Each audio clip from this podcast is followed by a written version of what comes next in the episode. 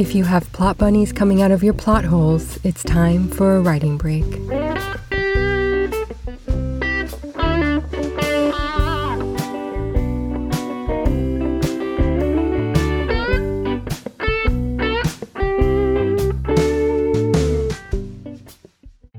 Hello, writers. It is review time again. Every week, I provide you with at least one writing tip, and I have put together a clip show of the last 10 weeks worth of writing tip segments as a refresher for you. We only have nine segments this episode because of the winter break.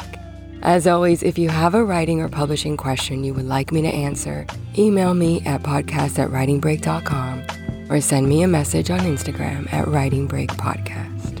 Now let's settle in at the Writing Break Cafe and get started on a full episode of Writing Tips.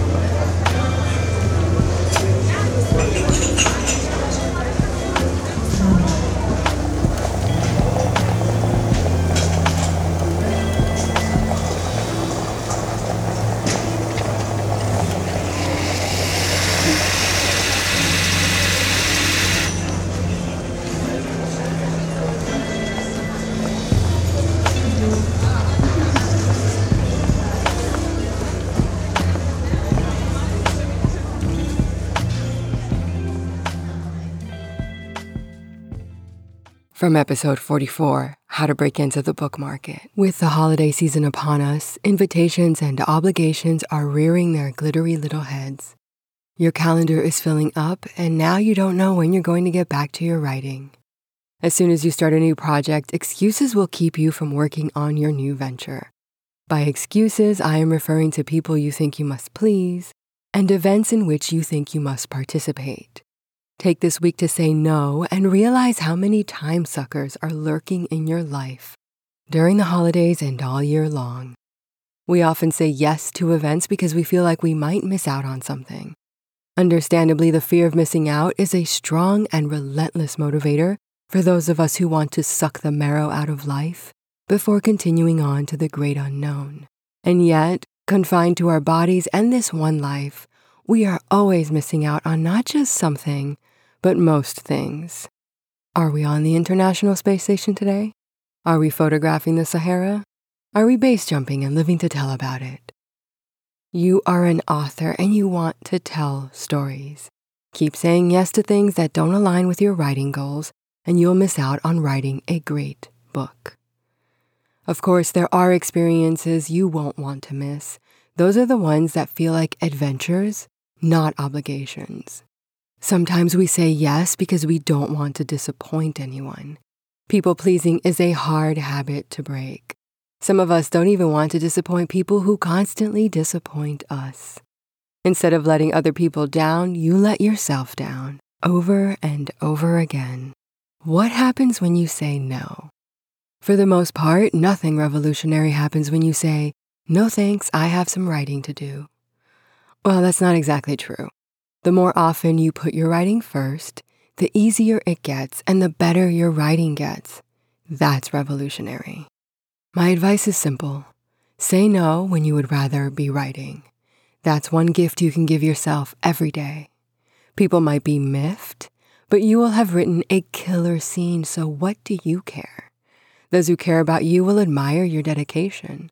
Those who get mad and stay mad were never planning to read your book anyway. From episode 45, The Biggest Mistake Writers Make. Now for your gift a full breakdown of the biggest mistake writers make and how to fix it for free. From the first draft to the finished product, you labored over your work with devotion.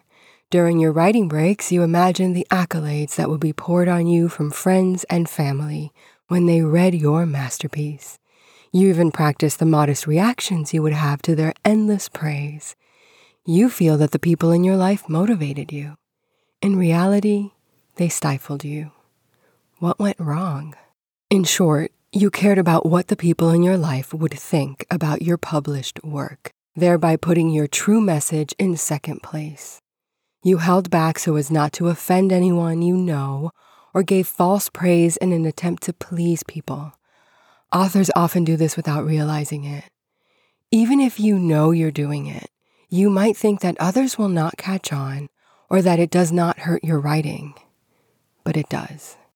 Whether it's a one dimensional parent in a memoir or a not so steamy love scene in a romance novel, a good editor knows when you've pulled your punches. Doing so doesn't make you a bad writer, but it doesn't make your writing good. Twisting and muffling your message results in lackluster writing and hours of your life squandered. You will never become a great author until you become an autonomous author. Considering how critical people in our lives can be, it's no surprise that we take their opinions into account, consciously or not, every time we attempt to express ourselves. Am I really saying you should not care about the opinions of those in your life? When it comes to your writing, yes. After two decades of working with authors, I know that what I'm asking of you is easier said than done. So I'm going to share a harsh truth about your writing that I would like you to keep in mind as you write. This applies to any type of writer and any piece of writing, from full length novels right down to your shortest poem. No one you know is going to read your work. Everyone has told you that you should write. You shared snippets of your manuscript with your friends, family, and dog walker, and they have all told you that the story is so good it should be a movie. They can't wait to read it, and they are but a small and unbiased sample of the world's population. Then you publish. Days, weeks, and years go by, and no one you know has read it. What gives? Are they all too busy encouraging other writers? Sure, let's go with that excuse. Aside from that one borderline stalker frenemy, your work will pass unnoticed and might even be dismissed by those you love. In some cases, attempts will be made, which is worse. The people in your life love you. Even though they are not publishing professionals, their encouragement and support is genuine. Some will attempt to read your finished work. Four things might happen then. One, the guilt read. These people skim your work out of guilt. It's not really their thing, but what if you ask them about it? You dedicated the book to them after all. They're living in your home and eating your food, and you gave them a free copy. There's no escaping the guilt read for them. They crack the spine knowing that no matter what you've written, they're going to say they loved it. YouTube plays in the background as they read. Two, the over analytical read. These people will put their own slant on your work because they know you. So when they get to the brooding neighbor with the sultry eyes in the second chapter, they think it's about them. They always knew you had a crush on them. Rather than accept the work for what it is, they misinterpret your message and might even argue with you about it. They'll also tell you what you should have written instead. Doesn't that sound fun? 3. The rejection read. These people read it and don't just reject the story, they reject you for writing the story. Why are these people even in your life? 4. The love read. These wonderful and smart people read your work in its entirety. They get it. They love it. They love you more for writing it. I'm only including this one to make you feel better. It doesn't matter why everyone you know does or does not read your masterpiece. What matters is that if you wrote it for them, or with their possible opinions in mind, you cheated your actual audience and weakened your writing. So, what can you do to prevent this mistake from happening and improve as a writer? Write for yourself. You write because you have something to say, and writing is the way you choose to say it. The message hums in your head, and the humming gets louder and louder until you absolutely must write it down. Whether you're aspiring to be a novelist, playwright, scriptwriter, or any other type of writer, you're putting in the hard work first and foremost for yourself. You write because you must. Then comes your audience. You know your message is of value to someone else. Rather than caring about the opinions of those in your life, you should be caring about getting your message across to your intended audience. No piece of work is for everyone, though some aspiring writers want to believe otherwise. I've talked about this before, so you should know by now that keeping your ideal reader in your mind as you write will help you write a clear and impactful piece of work that will have maximum benefit to you, your writing career, and your true audience. Trust me, your loved one is not your ideal reader. From episode 46 Five Last Minute Gifts for Writers. Here is a list of five free things you can get the writers in your life. No matter the occasion, these are things writers always need. Number one, time. Writers need time to write. Give writers time to write without a guilt trip and without making them feel like they're missing out on something, even if they are. Also, give the writer you care about some of your own time during which you listen as they describe their latest plot bunny, character arc, whatever. Number two, understanding. Okay, so maybe you don't actually get why they insist on working for hours on a book or screenplay that seems to be making them monumentally miserable but you can at least let them know that you understand it is something they want to do. Maybe they even feel it's something they have to do. We've all felt this way about something, haven't we? Writers often feel misunderstood, so this is a great gift. Trust me. Number three, enthusiasm. This might be the hardest one on the list to pull off. You might think, enthusiasm. They've talked to me about the same scene for days. How about I just get them another notebook instead? maybe with a nice pen this time. I'm not asking you to show interest in their story because what they're working on might not be your cup of tea, and that is something you should be honest about. Do not offer advice on their sci fi novel if you do not read science fiction. Instead, I'm asking for enthusiasm for the overall writing process, such as when they send off their 300th query letter. Yes, they are oscillating between talking your ear off and slinking off to their writing spot without you, it's hard on you, which is why this is a big gift and better than anything you can buy them. If you want to make a writer feel good, do your best to express enthusiasm for their work. Mainline caffeine if it helps. Number four, introductions. This one is for extroverts only. A writer might be able to write 60,000 plus words for their novel, yet they will crumble when it comes time to talk about or write about themselves. Tell others about them Introduce them as a writer at parties. Share their news on social media, unless they've asked you not to. Number five, praise. Tell them their writing is good, if it is. Note improvements and let them know you admire their dedication. Even if you've already told them before, tell them again. And of course, leave five star reviews all over the internet. From episode 47, best-selling authors share their worst book signing experiences. Last week, I shared five last-minute free gifts others should give you, the writer. If you're looking for a free gift you can give yourself that will make a huge difference in your writing, consider reading. Many aspiring writers I talk to do not read. It's true or they balk at the idea of reading something about a subject they don't know anything about or are not interested in, no matter how well written and acclaimed that book might be. It's wild. Without exception, avid readers enjoy being transported to new worlds and learning about new things. So you might expect all writers to be the same way. In the famous words of Stephen King, quote, if you don't have time to read, you don't have the time or the tools to write. Simple as that. End quote. Now, you might have the time to write, but if you don't also make time to read, your writing won't be good.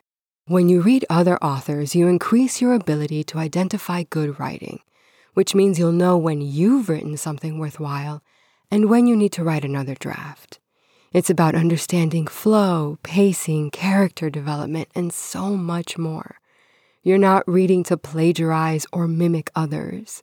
Rather, you're reading to learn what moves you and what doesn't. That's how you develop as a writer. I encourage you to give yourself the gift of reading. From episode 48, Six Month Book Publishing Plan. The new year is a great time for aspiring writers to get serious about their writing, and for longtime writers to start a new project. I recommend you use that New Year energy and start writing right away. Do not worry too much about the perfect writing spot or software or notebook. Just get started. The rest will follow. To help you along, you'll find a link in the show notes to BookBaby's six month publishing plan. This is not an endorsement of BookBaby and it's not sponsored, but it's a simple guide that could help you get a handle on the publishing process. As for what you can gift me, how about recommending Writing Break to at least one other person before the new year? I bet it'll generate some good writing energy for yourself. From episode 49, Don't Make This First Draft Mistake. I was recently hired to do a developmental edit for a knowledgeable writer. This is a first time author who is an expert in his field and has a lot of great information to share. But the organization and completeness of that information needed work in order to be well received by the intended audience. So I did the job I was hired to do and then the project manager and I awaited the author's revised draft. In the end, the acquisitions editor had to hunt down the author in order to get the revised draft. When the new draft was submitted to me, a note was attached to it that said the author was sensitive and that we were going to have to accept that the author did not want to make several of the revisions I suggested. This is despite the fact that I've been doing developmental edits for this publishing house for years and the project managers agreed with my comments. So, what's going wrong with this project?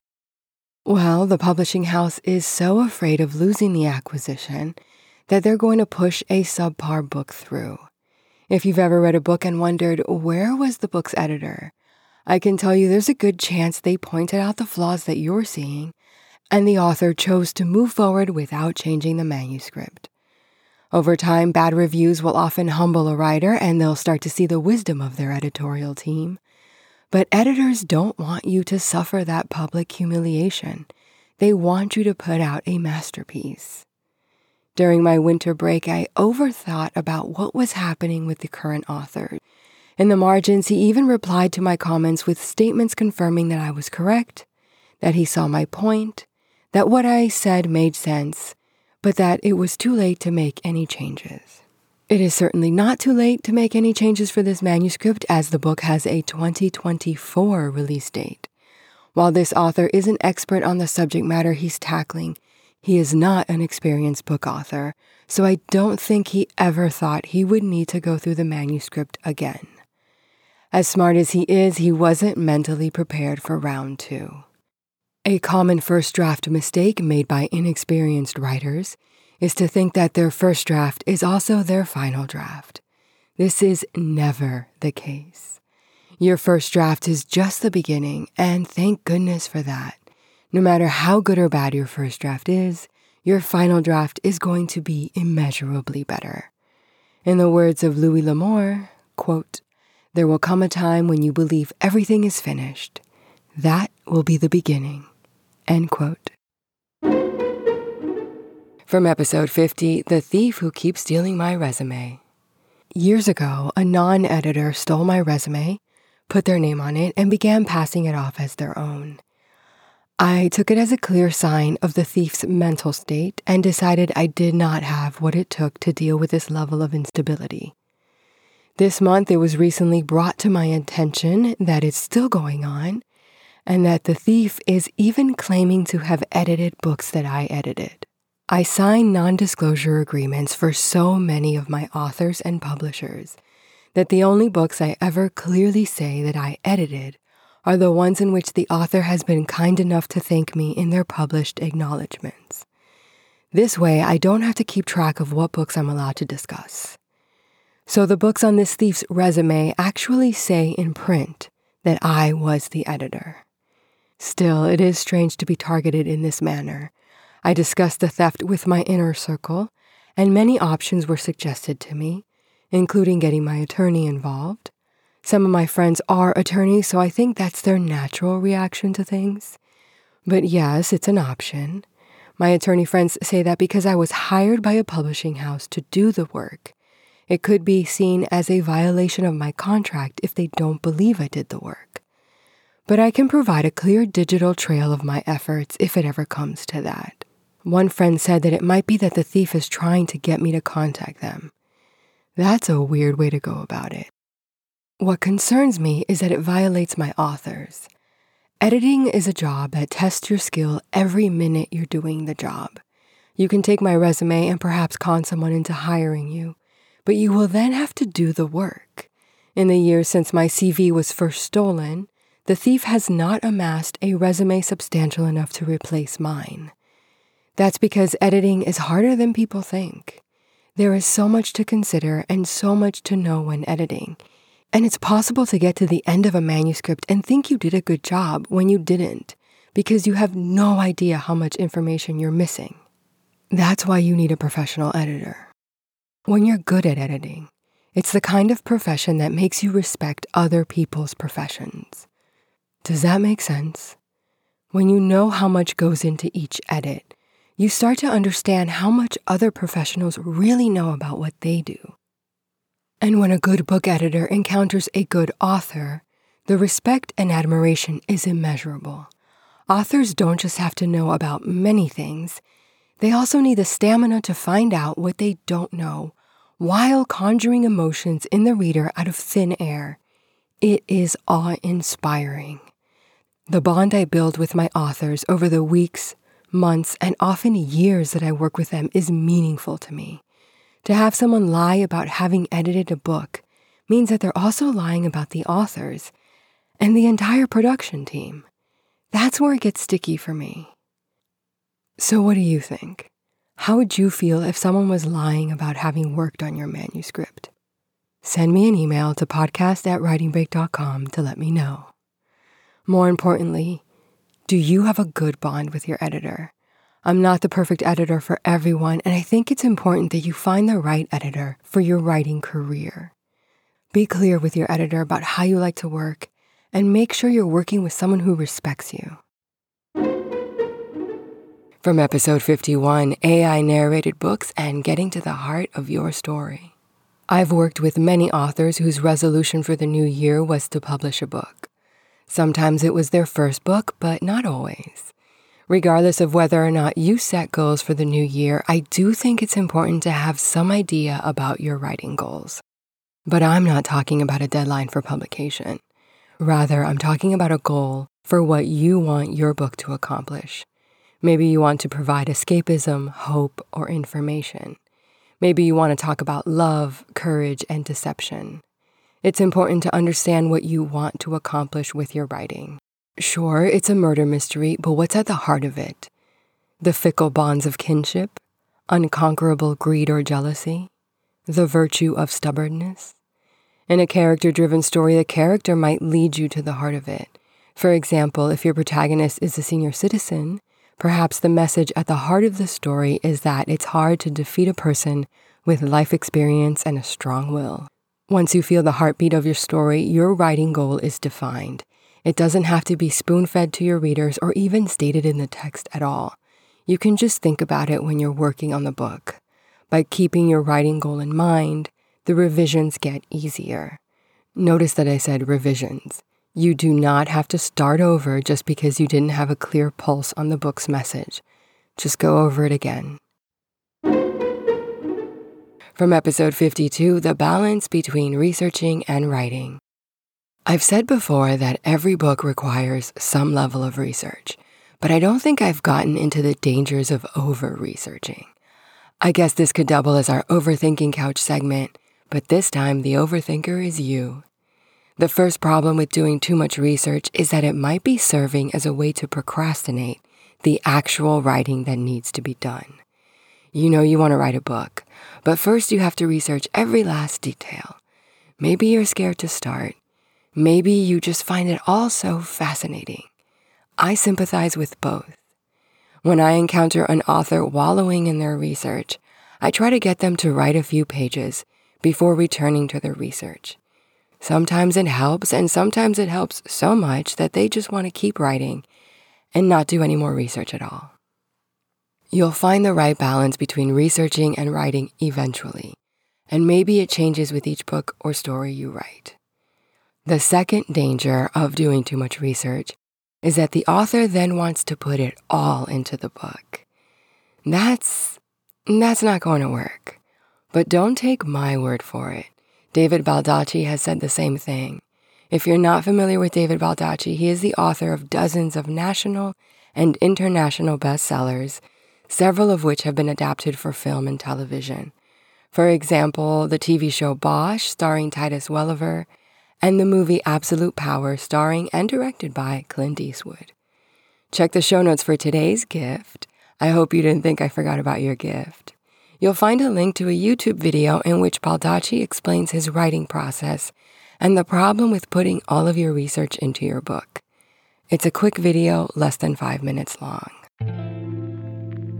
I hope you enjoyed this bonus episode. Next week, if all goes as planned, we'll be traveling to a bookstore outside the USA, and I'll have the latest publishing news for you, more gifts, and of course, more writing tips. If you would like us to visit your favorite independent bookstore, feature your favorite independent author, even if it's you, or discuss something you're overthinking about, please email me at podcast at writingbreak.com. Thank you for making space in your mind for the muse today. Writing Break is hosted by America's Editor and produced by Alon Media, with technical direction by Gus Aviles. Visit us at writingbreak.com or contact us at podcast at writingbreak.com.